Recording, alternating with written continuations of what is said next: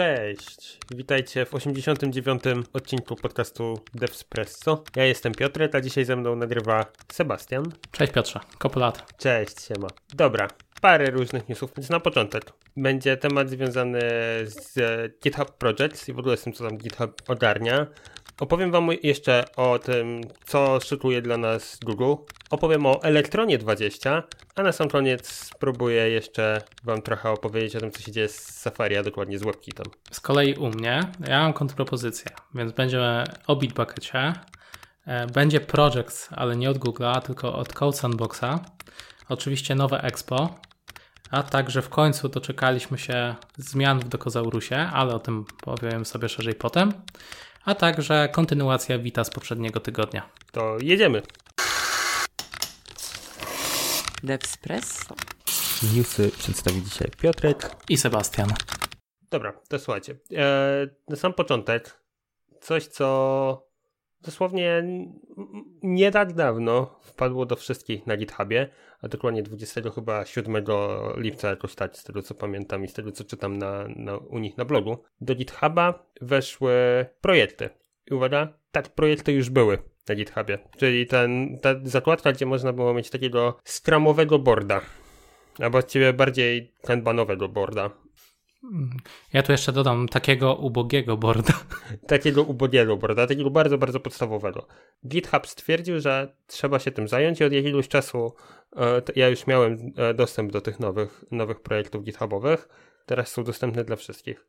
To jak działają, to jest w ogóle szok. Normalnie nie dość, że pod, tak jak wcześniej było w projektach, oczywiście mo możecie każde issue zamienić na task na tym boardzie, tak dodatkowo mamy nowe statusy nowe, nowe podziałki, możliwość tworzenia kilkunastu różnych widoków w formie czy to tablicy kanbanowej, czy to w formie e, backlogu, więc można sobie je poogarniać. Co więcej, dane, które tutaj są dostępne, możecie pobrać sobie za pomocą, nie wiem, GraphQL na przykład, albo w przypadku tak jak e, ja czy, czy ty Seba korzystamy gdzieś tam z Notion, można sobie je po prostu pobrać za pomocą, tam jest ten slash github database source i wtedy to ładnie się, się ściąga. I to jest super.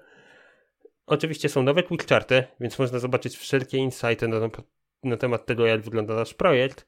Na sam koniec jest tam jeszcze podłączanie webhooków, podłączanie GitHub Actions i różnych takich rzeczy, więc jakby rozwijają ten produkt, będzie jeszcze więcej rzeczy. Chcą wprowadzić timeline layout i to jest coś, czego mi bardzo, bardzo brakuje. Kolejna rzecz, GitHub Mobile Experience, bo tego też brakuje, przynajmniej na razie. Oczywiście tam wiadomo, będą jeszcze jakieś dependencje, e, relationships między różnymi entriesami. Dużo się zmienia, to jest bardzo fajne narzędzie. Polecam sprawdzić, jeżeli jakby szukacie narzędzia, gdzie zacząć coś robić z projektem, a nie wiecie, czy sobie e, zainstalować Todoista, czy właśnie zrobić to w Notion, czy gdziekolwiek indziej, może spróbujcie najpierw z GitHubem, tam będziecie mieć repo, tam będziecie mieć boarda, tam będziecie mieć praktycznie wtedy wszystko w jednym miejscu. Zawsze to też jest argument, jak biznes mówi nie, nie zakładajmy jakiegoś e, menadżera, to zamiast robić w Excelu, możecie powiedzieć, że już jest stworzone na GitHubie. Oczywiście nikomu nie życzę Dokładnie. takiego zarządzania Excelem. Dokładnie tak. Piotrze, zawsze mówimy o tym GitHubie, więc ja mam w końcu coś dla odmiany, e, ponieważ Bitbucket doczekał się nowej aktualizacji. Rzadko o nim mówimy, w sumie to raczej chyba nawet nie pamiętam, żebyśmy w historii DevSpressa mówili o tym, ale tym razem e, Bitbucket ogłosił wsparcie dla Docker Build Kita. I to jest właśnie zintegrowane w Bitbucket Pipelines, czyli jak widzimy, Każde, każde repo idzie w własne pipeliny, trend się utrzymuje. No i był to generalnie najwyżej łapkowany feature do wprowadzenia, więc od teraz możecie budować obrazy dockerowe z BuildKit Community. No, ale generalnie co to zmieni? E, no, możecie korzystać z różnych funkcjonalności, które zapewnia e, ten BuildKit, czyli na przykład lepszy performance, możliwość cache'owania, e, zarządzanie secretami, czy też po prostu SSH. No i dodam, raczej przypomnę, że dwa tygodnie temu, z tego co zauważyłem, Bitbucket jeszcze dodał możliwość stworzenia templatki z taskami do zrobienia, która pojawia się na sidebarze. No i przyznam szczerze, że to akurat mi się mega podoba, bo zazwyczaj w każdym projekcie tworzę i nękam e, zespół takimi templatkami w Markdownie, e, które zawierają właśnie taką to-do listę i jeszcze parę tam innych e, rzeczy. Tylko minus tego rozwiązania jest taki, że jeden dev to klika, inny nie klika. No i nie ma mechanicznej możliwości sprawdzenia, czy te wszystkie e, taski, które gdzieś tam były zdefiniowane, e, zostały wykonane czy nie. Czyli jeśli ziomek dostał approval, to generalnie już e, można to merge'ować. No, Bitbucket poszedł nieco dalej, ponieważ jest to normalnie zintegrowany, zintegrowany feature. No i można ustawić politykę. Jeśli nie jest to odklikane, to generalnie nie, nie można zmerge'ować. Więc mi się to podoba, zwłaszcza, że często poza samym wypchnięciem pierki mamy jeszcze dużo innych rzeczy do zrobienia. E, no więc pójście w tą stronę jest super i mam nadzieję, że prędzej czy później pojawi się to także, czy to na Azure DevOpsie, czy na GitHubie. Mi się w ogóle podoba ten cały koncept tego, co tam się dzieje w środku, nie? W Bitbuckecie. Bo to jest idealne pokazanie, że można znaleźć niszę. Robimy totalnie coś innego niż GitHub, robimy coś totalnie innego niż Azure DevOps i cała, cała reszta. Po prostu chcemy, żebyście robili rzeczy tak, jak potrzeba. Przykładowo właśnie korzystanie z buildkita, nie? Tak, albo przede wszystkim e, tego, co user chce. Bo widzisz, to był e, to był top voted e, feature do wprowadzenia. Siedli, no zrobili, wprowadzili no. i użytkownik zadowolony. Dokładnie tak. Dobra, to słuchajcie. Mam dla Was taką ciekawe, ciekawe info dotyczące tego, co Google robi ze swoją prywatnością. Jakiś czas temu wspominaliśmy o tym, że Google próbuje wprowadzić coś, co było nazwane wielką nazwą FLOC, czyli Federated e, Learning of Cohorts. Ten cały koncept z API z cohortami, który, jak dobrze wiemy, nie wypalił. Zaczęli kombinować i zmieniać jego kod. I tak powstało nowe, nowe narzędzie, którym jest Topics i jest w trakcie testów.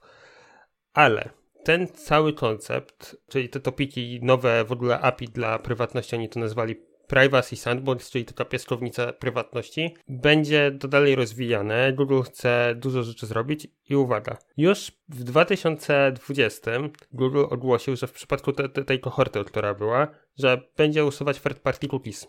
Nie wiem, czy Seba pamiętasz pamiętasz ten... Pamiętam, było.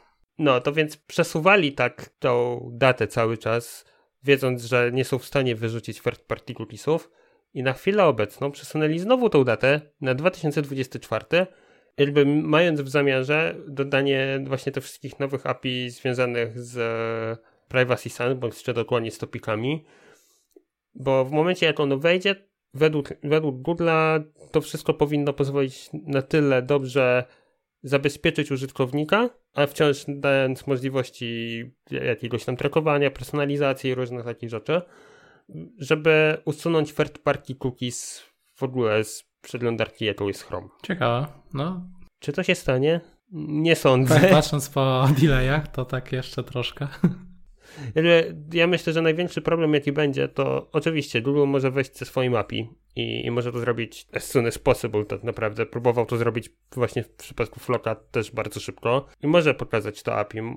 Programiści mogą zacząć pisać, tylko problem jaki ja widzę, to mamy mnóstwo narzędzi starych, które są wykorzystywane w e-commerce, w różnych, różnych częściach internetu, które wykorzystują third party cookies, bo zawsze wykorzystywały, kiedy to było możliwe i nie są zupdate'owane. Ale ile roboty by programiści mieli? Panie. Jakby to wprowadzili, to rynek WordPressa i e-commerce to tak by zaatakowany został ofertami pracy, że to głowa mała. No ja myślę, że tutaj będzie dużo, dużo pracy w momencie jak, jak te nowe API wyjdą. No mówię, są w trakcie testów, więc pewnie część programistów już ma do nich dostęp. Google w sierpniu, czyli właśnie teraz, nie, na początku teraz sierpnia, ogłosił, że uważa, że w przyszłym roku będzie to szeroko dostępne i będziemy mogli już sobie zobaczyć, co tam jest w środku i zacząć z tego korzystać. Trzymamy za słowo. To ja Ci teraz powiem o projekcie, który w sumie wygląda na to, że zaczyna być dowożony w terminach. E, no a mowa tutaj o toolu, który dosyć często mi się zdarza wykorzystywać, bo czy to do testowania różnych rozwiązań na szybko, czy do męczenia kandydatów e, live codingiem, czy do robienia materiałów szkoleniowych. Pewnie już wiesz o czym mówię. Tak, zakładam, że mówisz o Code Sandboxie. Dokładnie. Ja jakoś lubię to narzędzia. A i generalnie 4 e, miesiące temu, wydaje mi się, że też o tym mówiliśmy, Code Sandbox ogłosił, że tworzy taki projekt, który nazywa się po prostu Projects było to w zamkniętej becie. No i z założenia to miało być takie środowisko do środowisko programistyczne i to instant, czyli dosłownie w kilka sekund pozwoli ci tworzyć projekty o dowolnej wielkości. I to jeszcze, wiesz, zintegrowane z własnymi narzędziami, jak na przykład Visual Studio Code. No i to wtedy brzmiało oczywiście -hmm. interesująco. No i właśnie dali znać, że zapraszają do otwartej bety. No i oczywiście przed nagrywką miałem chwilę czasu, więc e, odpaliłem, jakby inaczej. E, przywitało mnie przede wszystkim kilka e, przykładów templatek. I co ciekawe, wszystkie były fajne, bo po pierwsze było Deno, druga kombinacja to był Vite z, mhm. React, z Reactem, trzeci Next, czwarty Nux, piąty Remix. Więc generalnie powiem Ci, miałem dylemat w co kliknąć, bo wszystko chciałem sprawdzić, ale generalnie padło na Remixa. No i przyznam, że podobało mi się, jak to działa. E, generalnie, e, wiesz, wchodzisz tak jak e, na weba, masz edytor kodu, masz poprawę, no generalnie dosyć podobnie to jak Code Sandbox. Gdzieś tam po prawej konsola i wyrenderowany projekt, mm -hmm. ale przyznam szczerze, że chodzi o to po pierwsze szybko, bardzo szybko, nawet lepiej niż sam Code Sandbox chodzi, więc to, to było dosyć ciekawe. E, ale e, druga sprawa. Po lewej na dole była taka, e, był taki przycisk Open in Visual Studio Code. No i odpaliłem. E, generalnie musiałem jeszcze plugina pobrać Code Sandbox i generalnie Visual Studio Code połączył się z tym całym środowiskiem przez SSH. No to myślę klasycznie spoko. Zobaczmy, e, czy będzie to działało dosyć szybko. Więc wiesz, jakieś tam zmiany w labelkach, zmiany w komponentach i powiem Ci, że praktycznie miałem instant e, zmiany widoczne w, w edytorze online i w ogóle w tej aplikacji przerenderowanej. Więc dla mnie to jest taka konkurencja do tego, co u mnie deweloperzy e, narzekają na e, VDI-a, czy tam RDP, jak to lubi. I działa to, przyznam szczerze, mega tragicznie, a tutaj po prostu możesz dewelopować z własnego narzędzia na jakimś e, zdalnym środowisku praktycznie instant bez bólu. Oczywiście trzeba zaznaczyć, że to wiesz, to była templatka tylko, więc jak trzeba by było przetestować, jak to działa na większych projektach, ale generalnie jest tam dużo integracji, dużo wsparć dla Dockera, dla innych rzeczy. No i z mojej perspektywy jest to fajne, bo w sumie też mógłbym to przetestować podczas tworzenia warsztatów. Czyli po prostu wiesz, często kursanci mają jakieś problemy z instalacją czegokolwiek, tracimy czas. A tak wysyłam linka z, gotowy, z gotowym środowiskiem, który działa o wiele lepiej niż Code Sandbox, Stackblitz i tak dalej i śmigamy. No właśnie tak całościowo chciałem powiedzieć, że wszystkie nowe narzędzia, które powstają w takiej formie, czyli właśnie Starblitz, który też ma swoje, swoje nowe narzędzia, jest e, GitHub Code Spaces, przykładowo, które działa na podobnej zasadzie, tak. nie? E, I parę innych jeszcze jest projektów gdzieś tam, gdzieś tam w internecie. Wszystkie idą do jednego, do jednego formatu, czyli mamy gdzieś serwer, który ma odpalony nasz kod, sobie normalnie git i pociągną wszystkie dependencje i to tam jest, a ty tak naprawdę szerujesz sobie IDE do przeglądarki. Dosłownie, albo łączysz się tak przez SSH, tak jak Code Sandbox. Kod nie jest po, kod nie jest po twojej stronie, wszystko jest po stronie serwerowej, więc generalnie korporacje się cieszą, bo po pierwsze może nie trzeba komputera tak dobrego, bo wszystko się dzieje po drugiej stronie, wystarczy tak naprawdę internet, nie? Całość, całość tego narzędzia, zakładam, że pod spodem to jest w ogóle odpalane na Dockerze, który też ma swoje, swój koncept z developer environments, gdzie ty tak naprawdę jak chcesz uruchomić sobie szybko środowisko programistyczne, to ściągasz sobie taki obraz, odpalasz, łączysz się z, za pomocą Visual Studio Code do tego kontenera i już tak naprawdę działasz. Tak, dosłownie. Nie? I że zakładam, że to bardzo podobnie tutaj działa, dlatego to jest po SSH połączone, bo tak samo robi to właśnie połączenie z kontenerem, które mamy lokalnie. Bardzo fajnie. Ja się bardzo cieszę, że takie narzędzia powstają, bo właśnie tak jak powiedziałeś, w przypadku jakichś e, szkoleń albo po prostu potrzebujesz szybko komuś coś pokazać na swoim projekcie, który, który masz i potrzebujesz, żeby zrobił zmiany szybko, to zamiast jemu pokazywać, co masz skonfigurować, to po prostu robisz, tu masz skonfigurowaną moją apkę, tu masz linka, wejdź sobie tutaj, po prostu zrób zmiany. Tak, nie? dosłownie. Więc to jest naprawdę mega, mi się to bardzo, bardzo podoba to kolejna rzecz. Visual Studio Code stoi na Elektronie. I Elektron właśnie dostał nową wersję. I to taką z ładnym numereczkiem. Ła, weszła 20. 20.0. I bardzo, bardzo Tak. dobrze, bo akurat niedługo będę stawiał nowy projekt na elektronie, więc idealnie. I bardzo dużo się w nim zmieni. E, I przede wszystkim może zacznijmy od feature'ów, zanim przejdziemy do Breaking Change. Dodadzą Immersive Dark Mode dla Windowsa.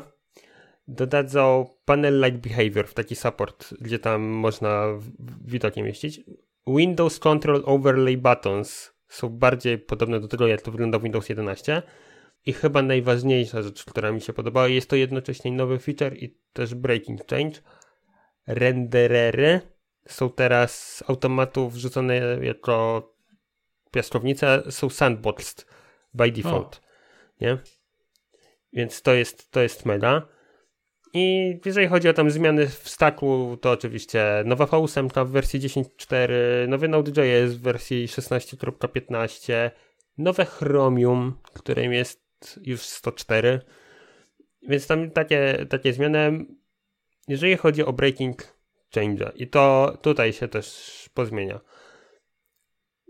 Sam początek, jeżeli chodzi o V8, to mamy Memory Cache Enabled i tutaj w zmianie, która weszła w Chromie, e, w Chromie 103, czy tam w Chromium 103, w tej chwili pozwala na, na posiadanie pointerów sandboxowych. No więc e, ma to jakieś tam swoje implikacje dla natywnych modułów, różnego typu na, na performance. Jest ten cały, cały blog post, co tam się dzieje z array bufferami i tak dalej, nie? Ale jakby jest zmiana pod względem, pod względem V8. No i ta najważniejsza zmiana to jest ta, o której mówiłem, że renderery różnego typu nie będą sandboxowane, inaczej mówiąc, nie będą miały dostępu do Node.jsa. Ma to swoją zaletę pod względem tego, że nic nam nie powinno popsuć apki, przynajmniej tak mi się wydaje, Mhm. ale wada, wada jest taka, że niestety trzeba dobrze popatrzeć na tym, z jakich rendererów się korzysta, czy one przypadkiem nie potrzebują Node.jsa. Jest na to fallback, odpowiednia flaga pozwala na, jest to Node Integration True albo Sandbox False, pozwala na przywrócenie tego poprzedniego stanu, tak jak, tak jak mieliśmy wcześniej, ale najważniejsze jest to, żeby zobaczyć sobie, z jakich rendererów korzystamy. Jeżeli one potrzebują Node'a, to być może warto by było albo uderzyć do kogoś, kto tworzy ten renderer, albo jeżeli jesteśmy to my, to spróbować dać zrobić ten renderer, żeby nie potrzebował Node'a pod spodem. No to cieka, ciekawa uwaga. Teraz, jeżeli chodzi o Linuxa, to tam jest skip taskbar, wysyłał zły message i były problemy z Windows Managerem. Ale to może być dla Ciebie ciekawa informacja. Electron 17 właśnie dotarł do stanu, w którym jest End of Support. Mhm. Ma to ważną implikację, no bo w tej chwili zaczynamy wchodzić w ten tryb, kiedy w marcu 2023 wersja 18 ma pójść out. A wiem, wiem dobrze, patrząc po moich niektórych apkach, Electron 18 jest nadal nieźle używany. nie? Ostro, tak. Jak było 17 szybko, szybko zostało przepięte, ale 18 jest w tej chwili chyba na zasadzie takiego stable, Mhm. nie? To też, też tak mi się wydaje. No i oczywiście macie public timeline, możecie zobaczyć, co tam się dzieje. W tej chwili cały plan powstawania nowych wersji Electrona ma być taka, że co dwa miesiące będą nowe major wersje, pokazanie, co tam się zmienia w komponentach, w różnych, w różnych elementach. Widzę, że to jest po raz kolejny, gdzie mówimy o jakimś narzędziu, który mówi, hej, słuchajcie, właśnie wykombinowaliśmy, że będziemy planować sobie zmiany I nie będą po prostu wychodzi, wychodzić i robić bing bang, tylko będziemy co dwa miesiące skrupulatnie wam wysyłać informacje, że będzie jakaś I zmiana. co cztery sprinty, sprint techniczny. I co sprawia? tak, To ja mam tak. jeszcze więcej breaking change, a dokładniej dla, fa- dla fanów Dajesz. React Native, bo właśnie została wydana nowa wersja Expo. Dokładnie Expo O! SDK numer 46. No i jak się pewnie domyślasz, to generalnie ta wersja zawiera Reacta 0.69, dokładnie e, z, z końcówką 3. No i z góry zaznaczę, że to jeszcze nie jest tak kolorowo, bo Ex- Expo Go dla Androida ze wsparciem właśnie dla SDK 46 jeszcze nie jest live. Jest w trakcie review, niedługo się pewnie pojawi. Więc e, generalnie, jeśli chcesz skorzystać e, z SDK 46, to e, póki to nie wyjdzie live na Androida, to należy po nazwie templatki dać annotację po prostu małpa SDK myślnik 46. ale przede wszystkim do seta. Co nowego? E, no przede wszystkim ostatnio zdarzało nam się mówić o React Native Skia. E, no i oczywiście Expo Go, Go wspiera teraz Skie i także też na webie. No i przypominam, że Skia to jest dosyć wydajna biblioteka do grafiki 2D używana przez Chroma.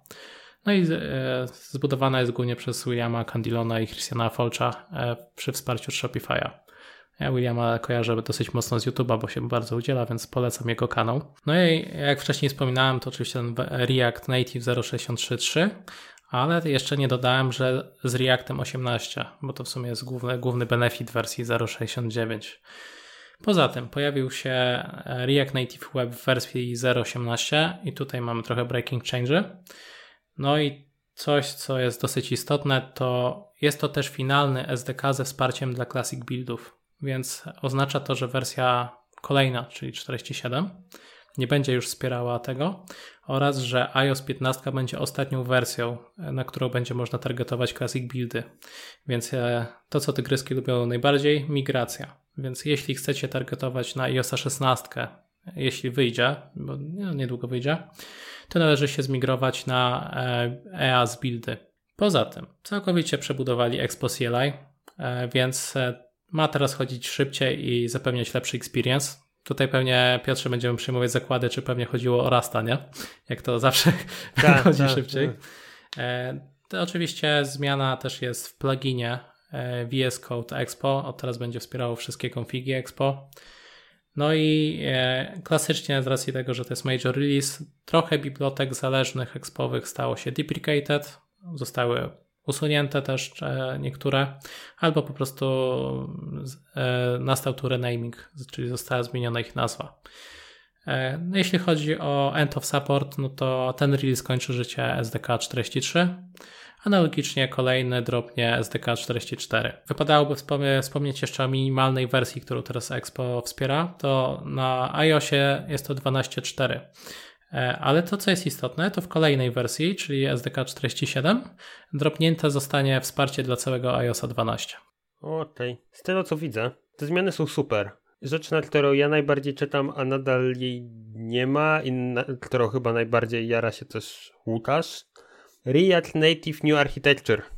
Tak, nie? tak. I co robi, i co robi Elspo? Elspo mówi wprost słuchajcie, nie wspieramy, bo e, nie, bo nie rekomendujemy tak, tej e, architektury. Czy, czytałem to właśnie, no dlatego, nie, dlatego też nie mówiłem o tym. E, ale myślę, że może, może już niedługo Expo się jednak przekona i zarekomenduje. Jakby to jest dla mnie jeden z, jeden z takich feature'ów, to jest jakby ta nowa architektura wraz z Hermesem, który z Expo ma problem na iOSie. Niby jest, ale tylko wtedy, kiedy wykonujesz as buildy, bo jak robisz to lokalnie, to już tego nie masz. Eee, nie rozumiem, naprawdę nie rozumiem. Co tu mówić? We will see. We, we will see. Jakby liczę na to, że kiedyś w końcu Expo pokaże, pokaże pazura. Wydaje mi się, że to, co też powiedziałeś o tym, gdzie EAS buildy będą potrzebne, czyli nowy SDK, który wyjdzie w kolejnej wersji, to, o czym, to, o czym myślę, to jest to, że będą chcieli trochę pozarabiać. Ja przyznam szczerze, że cały, cały czas czekam na ten moment. Co prawda, na razie, wiesz, zaskoczyli mnie, że jeszcze, jeszcze nie nastał ten moment, bo już zakładałem, że to będzie ze dwa lata temu. No ale zobaczymy. Ale powiem Ci, te, teraz mam coś, coś spektakularnego, można by rzec. Może nie dla wszystkich, ale na pewno dla nas, bo czekaliśmy na to e, przez lata. Korzystaliśmy z wersji alfa, korzystaliśmy z wersji beta i teraz ten tool wprowadza wersję 2.0. Mowa tutaj o Dokozaurusie, którego w sumie wprowadzałem jeszcze do dev meetingsów, jak prowadziliśmy warsztaty. W końcu, Piotrze, doczekaliśmy się oficjalnej wersji 2.0. Jej, cudownie. Bardzo, bardzo lubię to narzędzie, bardzo lubię to narzędzie, więc proszę Seba, opowiadaj. Tak, generalnie wiesz, można by było dużo opowiadać, bo ten development e, de facto wprowadzałem to dwa lata temu to już wtedy była ta wersja 1.4 czy tam 1.5 i szybko zeswitchowałem się na wersję 2 coś tam, coś tam. E, więc e, tych pull requestów, kontributorów i zmian generalnie jest mnóstwo. Ale e, to, co należy podkreślić, to przede wszystkim, że to zostało przebudowane praktycznie od zera. No i z takich ciekawszych rzeczy to oczywiście wsparcie dla MDX-a, dosyć przydatna funkcja. Mhm. Całkowicie nowy system pluginów, całkowicie nowy system stylowania aplikacji. E, dark Mode oczywiście, teraz nie ma rzeczy, która nie ma Dark Mode'a, więc musi być Dark Mode. E, nawigacja typu SPA. E, co ciekawe, wsparcie dla offline. Kurczę, nie zauważyłem, kiedy to wprowadzili. Ciekawe, czy to było ostatnio, czy jakoś trochę wcześniej. No i wiele więcej. Więc pora zaktualizować dokozaurusy. Można by rzecz RAW. Bardzo ważna rzecz. TypeScript support for config files, plugins, custom pages and theme authors. Czytaj w ogóle TypeScript support. No. Powiem Ci, to jest jedno z takich niewiele, niewielu narzędzi, które wykorzystuję w sumie dosyć często i dosyć długo, bo to czy, czy to, no, czy to warsztaty, czy to dokumentacja, czy to jeszcze coś innego. Decosaurus jest na tyle uniwersalny, że myślę, że sami twórcy nie wiedzieli, na ile sposobów można go wykorzystać. No, dokładnie, dokładnie tak. Jakby ja u mnie w firmie akurat nie mamy Dotozaurusa e, wykorzystanego w naszej wewnętrznej dokumentacji, przy czym zamierzam to zrobić. I jest to gdzieś tam w mojej, w mojej głowie, żeby wykorzystać właśnie Dotozaurusa, ale cieszę się podwójnie, że po tylu latach, bo tak naprawdę czytaliśmy na tą zmianę 4 lata. 4, 4 nie 2? 4 lata, 75 alf i 22 A, bety. Więc trwało to i trwało, ale mamy to. Mamy Dotozaurusa w wersji wersji 2.0. Tak trzeba żyć. Powiem Ci, że przeglądałem e, właśnie Reddita i zobaczyłem ciekawy post. E, no i przyznam szczerze, że ucieszyła mnie ta wiadomość, bo sam korzystam z tego narzędzia i widzę, że coraz więksi gracze się do niego przekonują. E, oczywiście mówię tutaj o VJS-ie, którego jestem ostatnio fanem. Już używam go produkcyjnie od e, ponad pół roku i przyznam szczerze, że sprawdza się rewelacyjnie. Więc jak przesiadam się na drugi projekt, który jest na Creative React to mi po prostu ręce opadają. E, więc to, że jest świetny i szybki, to nie będę nawet przekonywał, bo to jest e, oczywista oczywistość, jak to niektórzy mówią. Ale co się pojawiło? Przede wszystkim e, jeden z użytkowników Reddita napisał, że React Starter Kit, czyli generalnie jeśli ktoś nie kojarzy, to jest ten starter, który ma 21 tysięcy gwiazdek na GitHubie. Jest to jeden z najbardziej popularnych, jak może nawet najpopularniejszy, Jamstackowy template do budowania aplikacji Reactowych. No i on do tej pory wykorzystywał sobie Webpacka 5. I od teraz właśnie się zmigrowali na Vita. Bardzo fajnie. Bardzo mnie to, bardzo mnie to cieszy, bo, bo bardzo lubię Vita. Jakby sam też postawiłem parę aplikacji, co więcej. Od jakiegoś czasu próbuję zmusić Next.jsa do współpracy z Vitem. Jak ci idzie? Wiesz co, niestety problem jest taki, że sam Next.js jest mocno obudowany webpackiem. A, dobra. I oczywiście tam mają ES Builda gdzieś pod spodem jeszcze, więc ewidentnie też idą w tą stronę też moim zdaniem w którymś momencie będzie przepinka, wywalą webpata, wrzucą może nie Vita, może Snowpata po prostu, który też jest e, oparty o OS Bita, bo Vit i, i Snowpad jest oparty o ten sam jeden silnik, dlatego to jest takie szybkie, tak. nie? Ale powiem Ci swoją drogą, tydzień temu mówiliśmy o Wicie Trójca. Wczoraj akurat e, podjąłem tą pierwszą YOLO próbę dosłownie, wiesz, przestawienia się na trójeczkę i powiem Ci, że wstało od ręki. Nic nie wybuchło, wszystko działa idealnie. Nie to co Webpad, gdzie pluginy potrafią cię, cię wybuchnąć. A powiem Ci tak, mieliśmy taki task e, w jednej z firm, w których poprzednio pracowałem. Migracja z czwórki na piątkę. Powiem Ci, że cały zespół zdążył się rozpaść, zanim podgraliśmy do, do tej piątki. Mm, nie dziwię się, nie dziwię. Więc tutaj jakby szapoba twórcom Vita za to, że, że im się wszystko fajnie e, udaje, no i że właśnie taki React Starter, e, starter Kit dostaje Wita pod spodem zamiast Webpata, którego ja naprawdę Webpata szczerze nienawidzę, nie? Jakby doceniam, że ktoś wpadł na pomysł stworzenia... Też masz uraz? Ale mam uraz, nie? Jakby mam już traumę. Nie, nie chcę go, niech się go już pozbędą, nie jest nam potrzebny. Mm -hmm. Są lepsze, ciekawsze narzędzia. Dobra, to na sam koniec. Małe zmiany w przeglądarce, takiej niszowej, nigdy nie korzysta się, nazywa Safari. I, I co więcej, chcę powiedzieć o zmianach w Safari Technology Preview, czyli w ogóle totalna nisza, nikt nie korzysta z Technology Preview oprócz mnie najprawdopodobniej i paru deweloperów w Apple'u. Ale delikatne zmiany są pod względem tego, jak będzie działało nowe, nowe Safari. I na sam początek oczywiście do, wersja 150 tego nowego preview jest dostępna na Montenereya 12.3 i na macOS Ventura, czyli tej nowej, nowym systemie, który jest nadal w becie. Można już Venturę pobrać? I Żebym spróbował. Ventura ma public betę. Okej. Okay. Ventura ma public betę, więc można spokojnie, spokojnie sobie ją pobrać. Ja, ja nie mam, ale, ale można będzie jeszcze miesiąc seba i będziesz miał dostępne pewnie na 100% dla wszystkich. No, może za dwa. Kurczę, jak ten czas szybko leci, faktycznie już jest sierpień. No, więc ja nie wiem, czy jest warto bawić się w public beta w tej chwili. Ale zmiany, które wprowadza Preview Technology w Safari, jeżeli chodzi o Web Inspectora, są duże zmiany pod względem autocompletów CSS-owych, source'ów, networków itd., tak itd. Tak Bardzo fajne zmiany, e, bo Web Inspector chyba był najmniej ulubioną moją, na, ulubionym moim narzędziem w Safari. No, potwierdzam. Tak źle zrobione, że to po prostu dramat. Zaczynają to poprawiać i widać, i widać, że idą w dobrym kierunku, więc bardzo, bardzo mnie to cieszy. To, co naprawili w CSS-a, to głównie pseudoklasę HES, tam był problem ze specificity. Naprawili to, więc, więc bardzo fajne. Ciekawostka jest też taka, że dzisiaj czytałem bardzo fajny artykuł na, na CSS Tricks na temat e, shadowów. Jak były scrolle i miałeś u góry i u, i u dołu shadow, to w którejś wersji Safari, dokładnie w, e, iOS, w Safari 13, o tak, w Safari 13, czyli dwie wersje temu, przestało to działać. I nie działało właściwie aż do teraz. Słyszałem to. to. Zrobili niedawno zmianę i nagle wszystko wróciło do normy.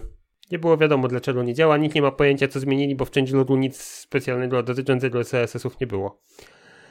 Są dodatki pod względem Web Alpha e, z JavaScriptu, tam jest zmiana w specyfikacji, jeżeli chodzi o e, Intela, jakby wprowadzają też nowe, e, nowe części języka, bo nie wiem czy wiesz, standard jakim jest ECMAScript 2022 właśnie został zaakceptowany, przy czym od stycznia 2022 mamy praktycznie 90% tej specyfikacji już we wszystkich przeglądarkach i i, i engine'ach różnego no, typu. To, to, jest, to, to jest dobre, nie? Tak, to jest bardzo, bardzo śmieszne, ale mamy już zaakceptowane bardzo fajnie, że, że jest. W sumie trochę, trochę nie mieli wyjścia, tak szczerze mówiąc, jak 90% było w przeglądarkach. No dokładnie. I tam bardzo fajny widziałem też opis tego, że deweloperzy bardziej patrzą na to, co mają dostępne w przeglądarce, a nie na specyfikację. Po prostu. Jest dostępne, jest dostępne. Jak jest w specyfikacji, to co mnie specyfikacja, jak nie ma w przeglądarce, nie? I parę jeszcze innych, innych zmian. Jest bardzo fajny post na temat tego, jak działa garbage collector w Safari i to polecam przeczytać, jeżeli ktoś bawi się w JavaScript Core dokładnie, nie? Tam pod spodem, czyli właśnie rzeczy webkitowe. Bardzo, bardzo polecam. To tyle ode mnie. Ja też już nic nie mam. Słuchajcie, to zapraszamy Was do komentowania, subskrypcji, polajkowania nas tam wszędzie, powiedzenia znajomym, mamie znajomego i, i tak dalej, że jesteśmy. Babci. tak, babci. I mamy nadzieję, że słyszymy się już w przyszłym tygodniu, o ile nie będzie znowu sezonu ogórkowego. Dzięki Piotrze. Do usłyszenia. Dzięki. Hej.